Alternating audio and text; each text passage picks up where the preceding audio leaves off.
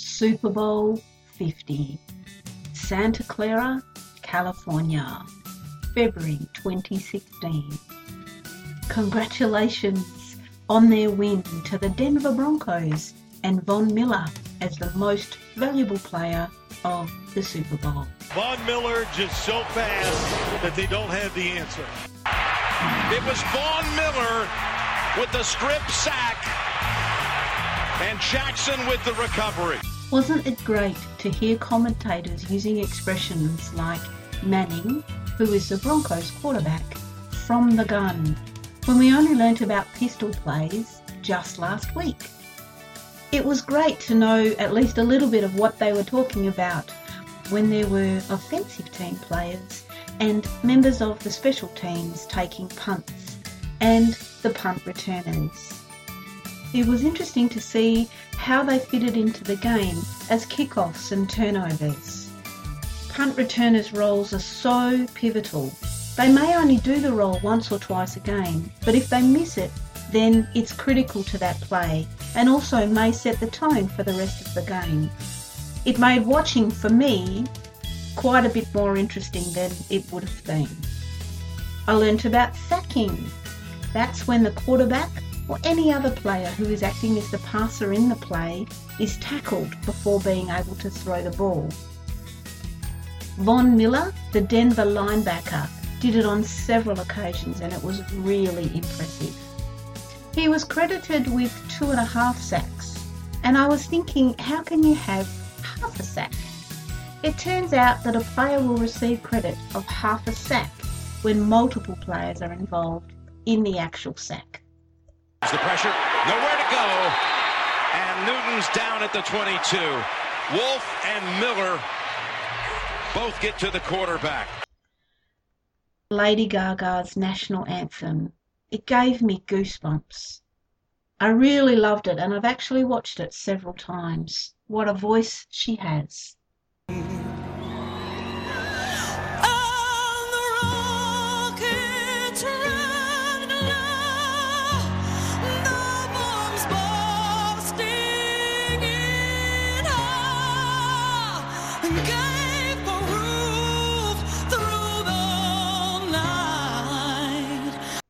Comment would be about the Denver player Aqib Talib and how outside the guidelines his plays seemed to be.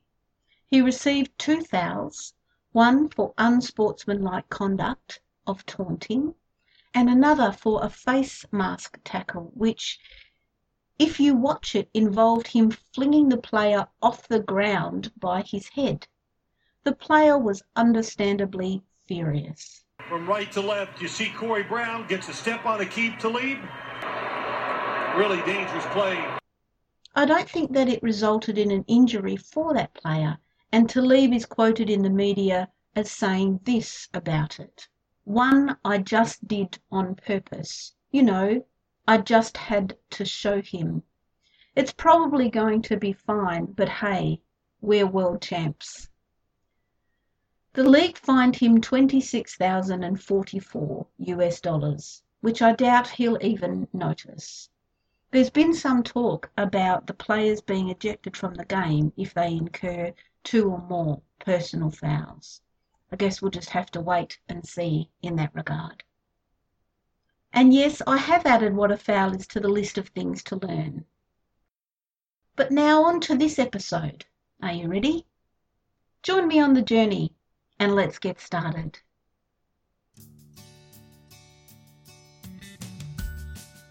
Last episode we covered offensive and special teams, so this week we'll get into defensive team positions. The defensive team start the play without possession of the ball, and their objective is to prevent the other team from progressing the ball down the field and scoring. In addition, they really want to force the offense to turn the ball over, either by preventing them from getting yards, forcing a fumble, making a play incomplete, or getting an interception when a pass is thrown. So, positions for the defensive teams are the defensive line, made up of defensive tackles and defensive ends. There are usually two of each of these, and they line up at the middle of the scrimmage, directly opposite the centre and other players on the offence. The tackles aim to stop any runs down the middle of the field and will also attempt to stop or sack the QB if they can get past the offensive line players. The defensive ends line up on either side of the tackles and they aim to stop running players down the outside of the line of scrimmage. They also will attempt to tackle the throwing player.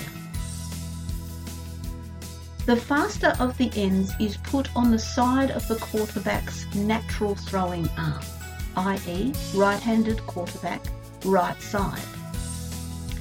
As the act of throwing causes the quarterback to be blindsided, and the defensive end can possibly use that to their advantage.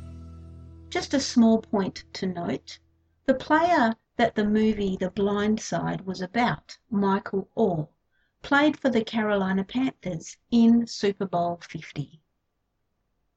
So, next up in the defensive teams is the linebackers, and that is made up of middle or inside linebackers who line up behind the defensive line. There are usually three or four linebackers in each play. They have to be fast and very good tacklers to enable them to put pressure on both running and throwing players. They will try and rush the quarterback if they get the chance. One of these players may be required to call out defensive plays. Outside linebackers also commence plays from behind the defensive line, but their location varies widely depending on the requirements of the team and the method the coach is trying to employ. A linebacker can be responsible for covering the offensive tight end role. Depending on the opposition's quarterback, the right and left hand side outside linebackers get different roles including trying to rush the quarterback. Von Miller is an outside linebacker. He was very impressive and certainly gave the Panthers quarterback, Cam Newton, a lot of grief on the day. Miller and Newton went 1 and 2 in the 2011 National Draft. I guess it's no surprise that they would line up on opposing sides in football's biggest day after that a meeting here of the first and second picks of the 2011 draft. Newton first, Miller second.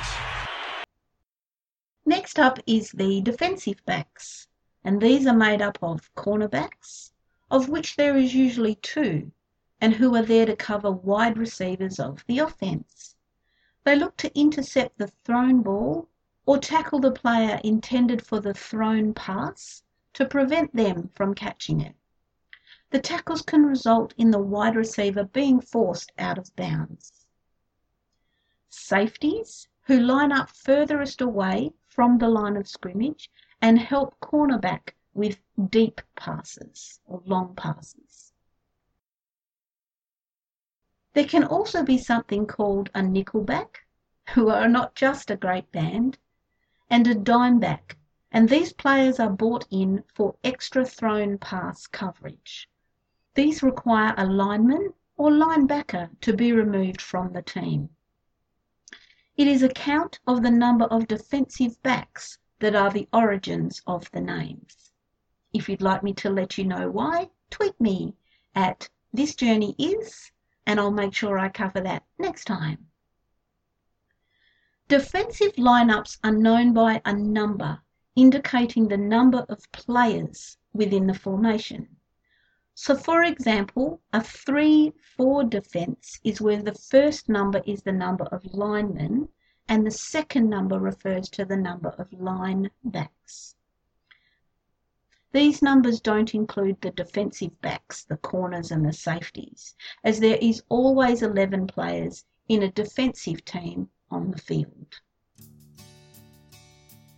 Okay, so I was thinking I would outline some of the more common plays and tackles, but initially I think it might be easier to name some of what can't be done, so the rest of the play is almost anything and everything else. So that brings us to penalties and fouls. It's important to note that the NCAA, high school, and the NFL can have different penalties and fouls. They are similar but do vary from league to league. I'll be providing a general overview of some of the most common and generic fouls. To indicate a foul, there will be one or more yellow flags thrown onto the field by the umpires who will then confer before agreeing that the foul took place and signalling the penalty. These normally result in a penalty of yardage and can revert the offensive team back to having a first down, regardless of where they were up to in the series of plays. There are blocking fouls, which encompass things like a block below the waist by either team or a block from the back above the waist. A tackle foul, something like holding, which varies offensive to defensive but means grabbing a player or his uniform or pulling a player who isn't carrying the ball but is blocking you or is attempting to get to the ball carrier.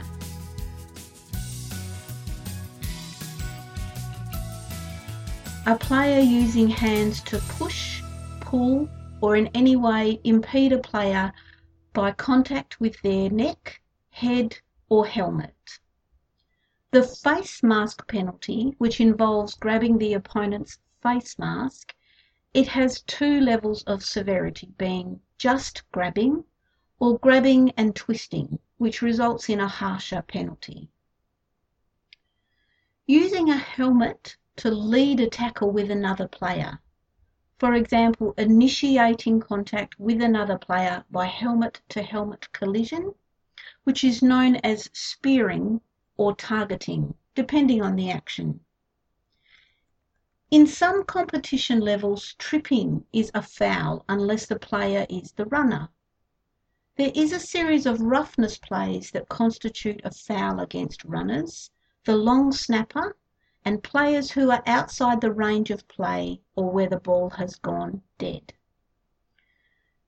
This would constitute things like excessively jumping on a pile when the ball has been called dead, tackling a player who is already out of bounds, and these can turn into personal fouls if officials feel that they are a conduct or safety related foul. Hence my comment previously about Aqib Talib. Both of his infractions were personal fouls, and this leads me to unsportsmanlike conduct by either a player, a coach, and very occasionally a spectator will result in a foul. From what I have read, unsportsmanlike conduct is defined as including verbal abuse of officials and taunting which since 2004 in the NFL has included any prolonged and premeditated celebrations by players. There are some sideline fouls that are common in most sports and include things like infringing on the boundary line, too many players on the field, coming onto the field before being allowed to, and so on. So that's a bit of an overview of penalties and fouls as you can imagine, there's a number of technical aspects to these actions. So it's time for this episode's lingo recap. Last episode I mentioned we'd find out what sacking was and turnovers too. Certainly Von Miller gave a clinic in what sacks were this Super Bowl. So, a sack is when a defensive player tackles the quarterback behind the line of scrimmage for a loss of yardage, meaning pushing him back towards his own goal line. That would be recorded as a sack. There can be a stat recorded as half a sack if two or more players are involved in and are responsible for the quarterback being sacked. A turnover is when the team with the ball loses possession without kicking it. The two main events that are turnovers are fumbles or accidental loss of the ball, or an interception, which is when a pass to an offensive player is intercepted by a defensive player by catching the ball themselves. They can then run with the ball or stop, and the offensive team loses a down. The defensive player can also punch or knock the ball away from the offensive player or tackle them to prevent them catching it, and this is known as an incomplete pass. It won't automatically result as a turnover depending on the number of downs.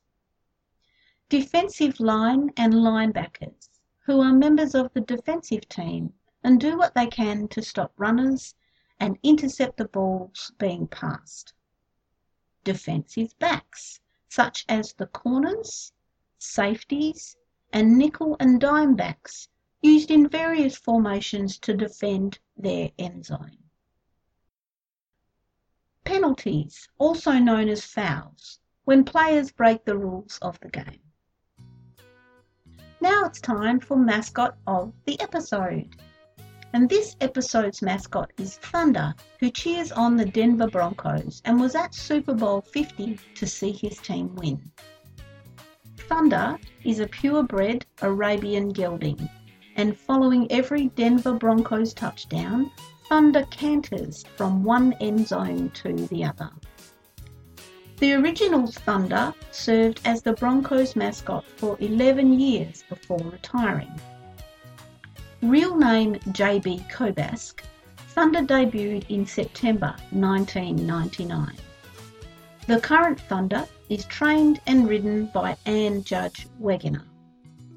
They also have a kids mascot called Miles, who has been around since January 1999. He has his own Twitter account at 5280miles and really seems to enjoy all of his social media interactions.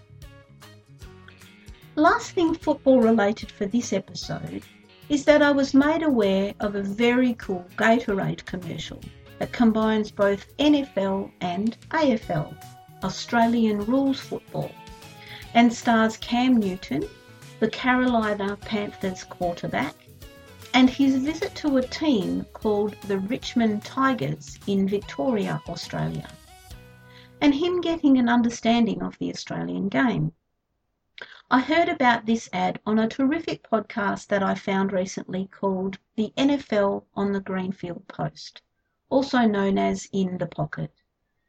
These guys have NFL in their DNA and really have fun too, so they are good for a laugh. I'll put a link to both the ad and the other podcast in the show notes. But have a listen to this for a cool treat. In order for us as athletes to stay on top of our game, we always have to do something to stimulate our mind, to stimulate our body, to stay in shape. And that's pretty much why I'm here. NFL royalty joins us. Cam, how familiar are you with our great game? AFL as a whole is, is a very cool sport. I can honestly say I don't know what I'm doing. you know, I look forward to learning something new that could benefit me in my sport as well. How you doing? Having someone like Cam out to see the game, he knew nothing of it. Been around a little while, and never really uh, been fortunate enough to have a, a superstar like Cam Newton come through. Hey! Basically, you want to get this point to hit the ground so it just comes straight back to you. Not bad. Hey! Not bad. That wasn't right. Why does it do that? What am I doing? Time, time, time, and make Frustrating. You can't just be good at something on first try. You know, it takes practice. So many people don't know my story. Yeah, I struggled. Yeah, I failed. Yeah, I've, I've, I've wanted things and didn't get it. Yeah, I've, you know, I had times where I just wasn't good enough. But that's what made me stronger, though.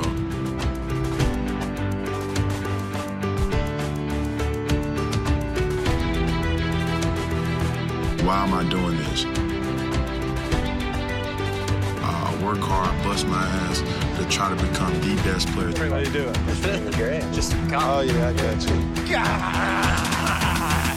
So we'll just show what we're going to do now. It didn't come naturally to him, but I saw him. He was starting to show some form. He got out there today and he was actually hitting a target. He was really focused on, on getting it right. He just wanted to keep competing, which is what our young guys want to do. That's what makes him a top class athlete. So much of AFL is accuracy, and that's my biggest challenge. I have to be more consistent and disciplined in my sport as well. Everybody has 24 hours in a day. What are you going to do with yours that's going to achieve what you want? So, on now to the second journey that we're taking, which is the beginner's podcasting journey. Good things actually this week. Initially, I was experiencing all sorts of frustrations with iTunes and it not wanting to work on my version of Windows. I lost count of how many times I downloaded it and then uninstalled it. I tried numerous fixes that I read about online, but none of them worked. Fortunately, I've been able to co opt someone with a more up to date version of Windows to download it for me, and I've submitted my RSS feed today. The next week should be interesting to see if Apple will accept my podcast, and then, if they do, if some more of you lovely persons will listen to it.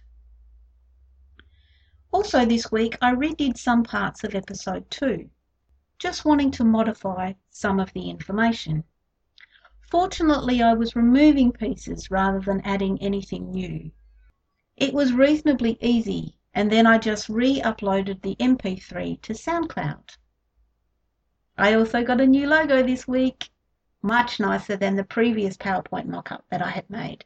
It has, for the most part, updated for both episode 1 and 2. I used a free stock photo and then put my own text on it. Hopefully, it shows up well for you too. If you want to be in touch, please don't hesitate. The contact details are email, thisjourneyis at gmail.com, Twitter at thisjourneyis, and the website is thisjourneyis.wordpress.com. Hopefully you got to watch the Super Bowl or at least some football this week. I went back and watched the Friday Night Lights movie and feel that I got a lot more of the game tension and general movie enjoyment because I was able to understand more. That is, after all, what the journey is about. For now, that's all from me. Take care and goodbye from This Journey Is. Everybody has 24 hours in a day.